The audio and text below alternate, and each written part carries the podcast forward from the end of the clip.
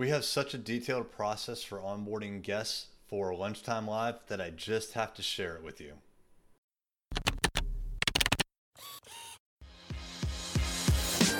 Hey there, I'm Eric Olson. And I'm Kevin Daisy. Join us on our journey to building a $100 million company.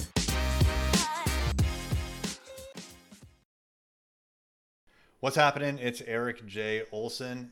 Every Friday at noon Eastern Time, we hold a Facebook Live with a guest. Now, the host is either myself or Kevin, and we bring on a guest where we can ask all sorts of questions about how they built their business or their marketing machine. In order to get guests, we have to reach out to a lot of different people and we send them invitations to join us. And this was getting to the point where we were sending out so many invitations and we were having to track so many people that either didn't respond or responded yes or no that we had to come up with a process, especially for the people that said yes. And I think it's kind of clever, the process that we came up with. So I wanted to kind of share it with you to give you an idea of maybe how you could apply a similar process to something in your business. So the very first thing that we do is in our outreach, we ask if they want to join us and we explain a little bit about what the Facebook Live is and when it's going to happen as far as the day of the week, Friday at noon. But we also send them a hyperlink to a Calendly meeting invitation. If you are not familiar with Calendly, it is a system at calendly.com that you can use to send a link to someone and then they can see in real time your actual availability to meet with them. And so you avoid all the back and forth where you're like, hey, what about uh, this Thursday? And they're like, nah, I can't make it. How about Friday? No, I'm on vacation. How about Monday? I'm busy except for this half hour block. You avoid all that by just sending them this hyperlink and they can see your availability. For Lunchtime Live, which is what we call our Facebook Live, we send them a meeting type that is very specific for Lunchtime Live, meaning the only availability that we allow someone to book is on Fridays between 11:45 and 12:30. So it's 11:45 so that we can get on just a little bit early to do things like a microphone check and check their lighting and provide some final instructions. So we send them a Calendly link.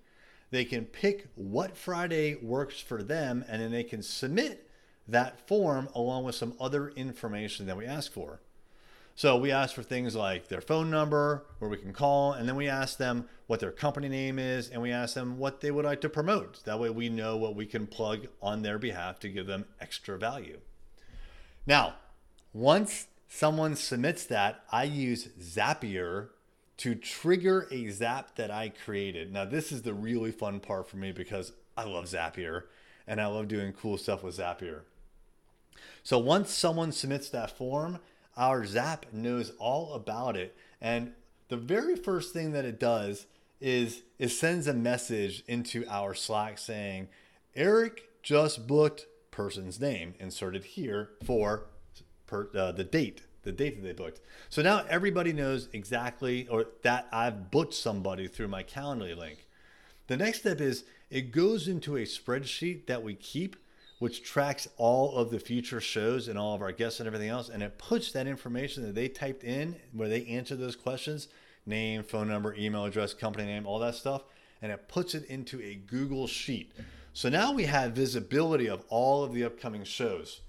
Then, one of the final pieces that I do is I draft an email for my Gmail that I intend to then schedule to send to them on the Monday before the live session. So this email is to remind them that the lunchtime live is coming up at the tail end of the week. So I have all the information at that point their name, the date, uh, all, all the things that I need. And so I might as well just have Zapier draft that email for me and then I notify myself in Slack that there's a draft email that I need to just schedule to go out. And the reason I need to do that last part is because in Zapier, they won't actually let you schedule an email to go out. If Zapier allowed that, then I wouldn't have to touch this at all. It'd be 100% automated. So it's it's just cool because it just saves me steps. So things like sending out a reminder email on the Monday before we're going to go live on Friday. It's one of those things that is just so easy to forget about that you'll often forget about it. You you have to somehow remember. And so the way that I decided to do it is instead of making a note for myself, is I actually just have Zapier draft that email and then I schedule it to go out at the right date and time. And that just makes it so super easy for me. There's actually more that I want to do to this. So, uh, one thing that I want to add on to this is another email that will go out after they have joined us that asks them for referrals, other people like them that may want to join the lunchtime live. So, look, there, there's actually a lot more detail to it. We're already about five and a half minutes into this podcast, so I won't bore you with all those details. But uh, just needless to say, things like Calendly, things like Zapier, it can take a lot of the workload off of your plate and it can make you look so much more efficient than maybe you even are.